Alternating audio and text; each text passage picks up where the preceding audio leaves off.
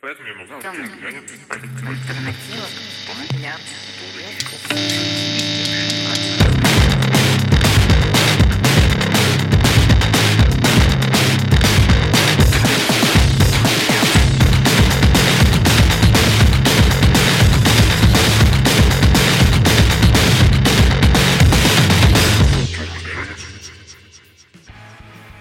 Всем привет, я Ник.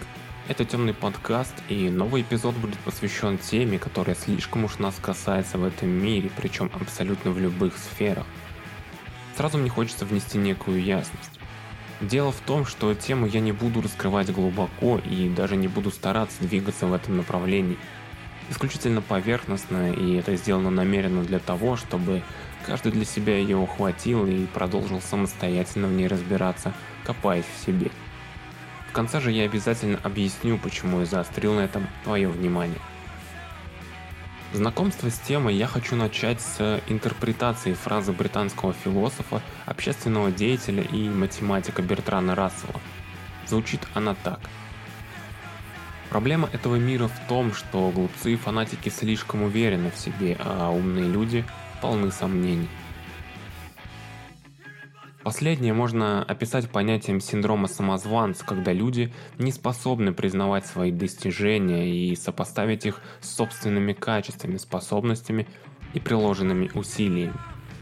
В таком случае человек уверен в том, что он обманщик, тот самый самозванец и абсолютно не заслуживает успеха, которого достиг. Первая же часть высказывания как раз описывает то, о чем сегодня пойдет речь, и это эффект Даннинга-Крюгера. Описывается как когнитивное искажение, которое заключается в том, что люди, имеющие низкий уровень квалификации, делают ошибочные выводы, принимают неудачные решения и при этом не способны осознавать свои ошибки в силу низкого уровня своей квалификации. Это приводит к возникновению у них завышенных представлений о собственных способностях. Таким образом, менее компетентные люди в целом имеют более высокое мнение о собственных способностях, чем это свойственно людям компетентным, которые к тому же склонны предполагать, что окружающие оценивают их способности так же низко, как и они сами. Впервые эффект описали сравнительно недавно, в 1999 году, социальные психологи Дэвид Даннинг и Джастин Крюгер. Эффект свидетельствует о том, что мы не очень хороши в точной оценке самих себе.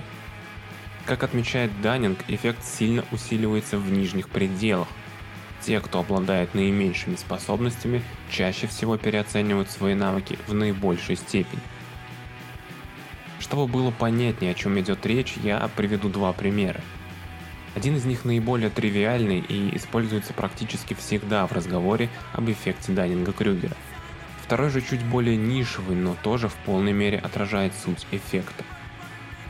Итак, в апреле 1995 года некий Мак Артур Уиллер из Питтсбурга средь бела дня без какой-либо маскировки ограбил два банка. Камеры видеонаблюдения, разумеется, зафиксировали происходящее и в том числе лицо Уиллера. Это дало возможность полиции быстро задержать его. Преступник своим задержанием был весьма шокирован, и после ареста, с недоверием озираясь, он сказал «Я же намазал лицо соком». Аргументировал он это тем, что лимонный сок делает его лицо невидимым для камер точно так же, как лимонный сок используется в качестве невидимых чернил. Он даже утверждал, что перед ограблениями успешно протестировал эту идею с помощью своей собственной камеры Polaroid. Разумеется, это была полная глупость. Второй пример познакомит нас с э, Флоренс Фостер Дженкинс, американской пианисткой и певицей, одной из самых первых представительниц так называемой маргинальной музыки, ставшей известной благодаря полному отсутствию музыкального слуха, чувства ритма и певческого таланта. При всем этом Флоренс была уверена в том, что она гениальна и является непревзойденной вокалисткой, но понять, что это не так, она была совершенно не способна. Даже больше. Флоренс зарабатывала на жизнь, давая частные уроки музыки, а в дальнейшем и вовсе начала организовывать собственные музыкальные шоу. В 1937 году звукозаписывающая студия Мелатон предложила Флоренс записать пластинку. Дженкинс проявила весьма оригинальный подход к студийной работе. Все репетиции и настройки аппаратуры были ею отвергнуты. Она просто пришла и запела. Сессия записывалась, и все дорожки были записаны с первого раза. После прослушивания записей она назвала их превосходными и потребовала, чтобы пластинки были тиражированы именно с них. Таким образом, особенно опираясь на второй пример с Флоренс, можно сделать вывод о том, что на первый взгляд сходство между синдромом самозванца и эффектом Даннинга-Крюгера мнимо. Дело в том, что синдром сказывается лишь на самой персоне, а вот эффект Даннинга-Крюгера в своем негативном пике может пагубно сказаться на всех нас. Это плавно подводит к той сфере, которая нам в той или иной степени близка – современная культура и искусство. Стоит, наверное, признать тот факт, что в мире культуры существует большое количество искажений реальности, которые выдаются чем-то прекрасным, высоким и даже элитарным. Происходит это потому, что никто и не берется как-то подвергать это сомнениям. Что же это прекрасное есть на самом деле? Тонкая грань между серьезными культурными явлениями и халтурой стирается мыслями экспертов и знатоков. Особенно сейчас аудиторию очень легко ввести в заблуждение и выдать что-то второсортное за шедевр. Каких-то споров тут, наверное, быть не может, ведь каждый оценивает что-то в меру своих вкусов, а эти самые вкусы максимально разнообразны, а иногда странны. Да, эти искажения порой намерены и целесообразны, а не оправданы маркетинговыми ходами и стратегиями. Но что если допустить очень простой момент? Что если на лидеров мнений, инфлюенсеров, экспертов и знатоков – оказывает влияние этот самый эффект Даннинга-Крюгера. Что если все эти люди не очень-то компетентны в том, в чем они якобы разбираются? И уже достаточное количество времени у меня этот вопрос возникает по отношению ко всем говорящим головам, назовем это так. Ведь по большому счету подвергнуть что-то сомнению просто – для этого достаточно желания разобраться в теме, ну или по крайней мере желание начать разбираться, чтобы потом это все затянуло. Когда мы говорим о культуре и искусстве, с этими понятиями неразрывно связано чувство прекрасного, наша эстетика, а как следствие наше общее восприятие.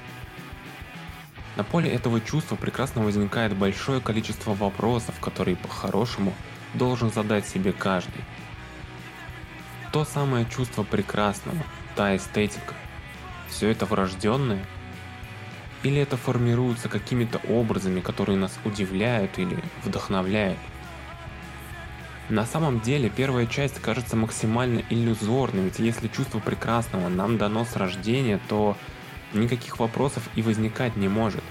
Мы и так поймем, что есть шедевр, а что второсортный ширпотреб – да и на самом деле врожденность эстетики сразу отсеивает каких-либо экспертов и знатоков, ведь мы и так все прекрасно видим и понимаем.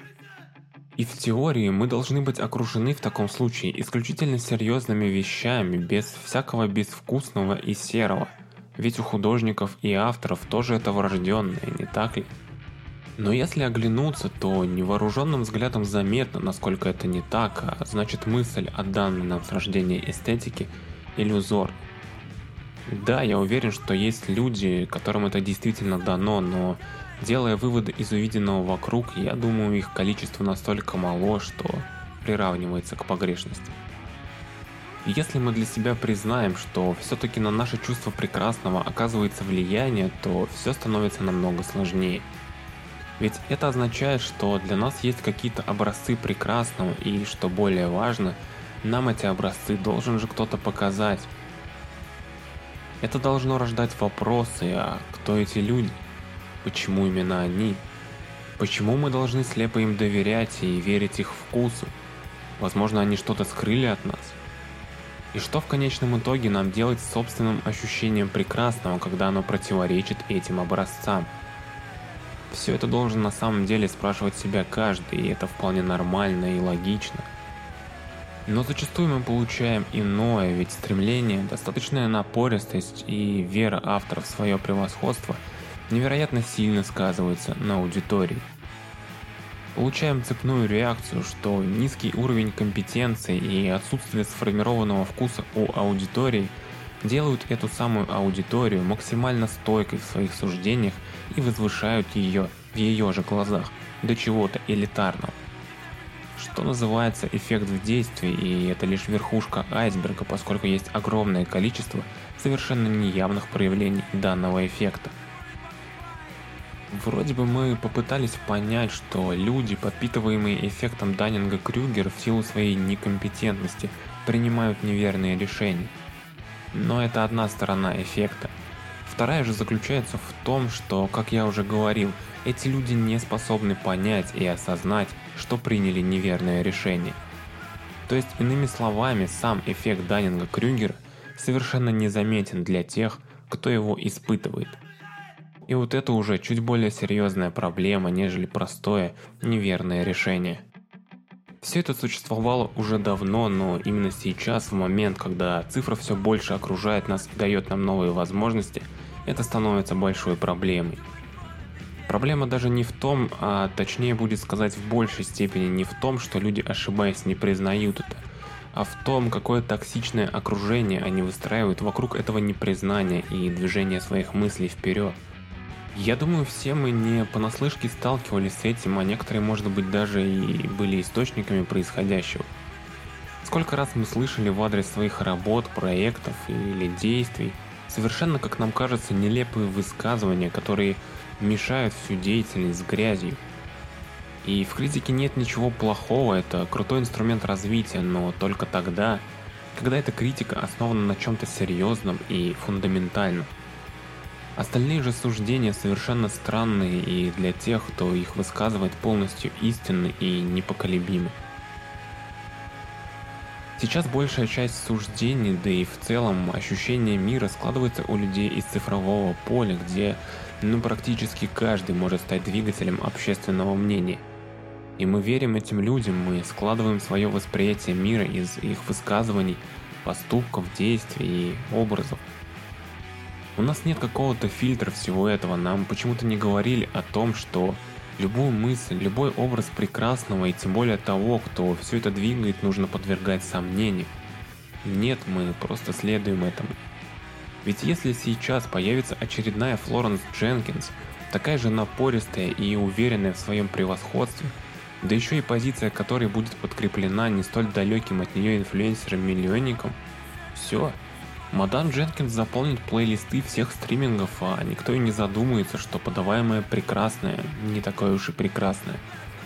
Мы просто это примем по причине своей некомпетентности, хоть какой-то.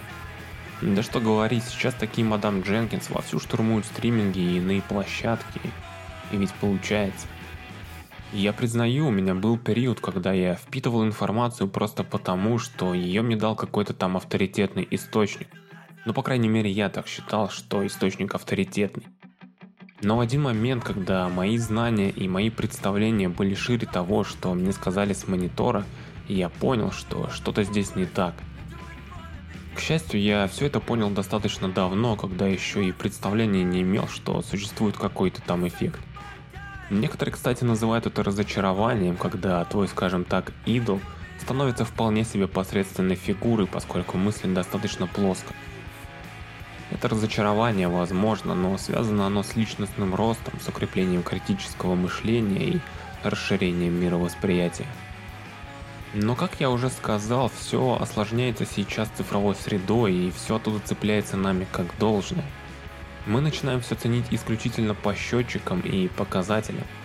Да, когда-то это обосновано, но все-таки в большей своей части это совершенно проходное – для поднятия этих самых счетчиков голосуют мнением совершенно несведущие люди, мнение-то которых, добавок ко всему, вполне себе покупается. Но без фильтров это все действительно работает. Мы ведемся на это. Да мы ведемся даже на красивые аргументы своих друзей и знакомых, после чего начинаем равнять икон современного искусства, чьи работы нужно считывать месяцами для понимания идей, со своими друзьями по школе и университету, это звучит смешно, но я практически каждый день сталкиваюсь с этим, когда мне начинают доказывать, что Условный Энди Орхол – это полная чушь, а вот какой-то братишка, который создает просто невероятные работы, вот он топ. И да, там тоже большую роль играют счетчики и мнимый актив. Ладно, когда люди просто не понимают современных течений, окей, а они просто создают ради денег, толкают все это в массы, вообще не парясь на тему содержания.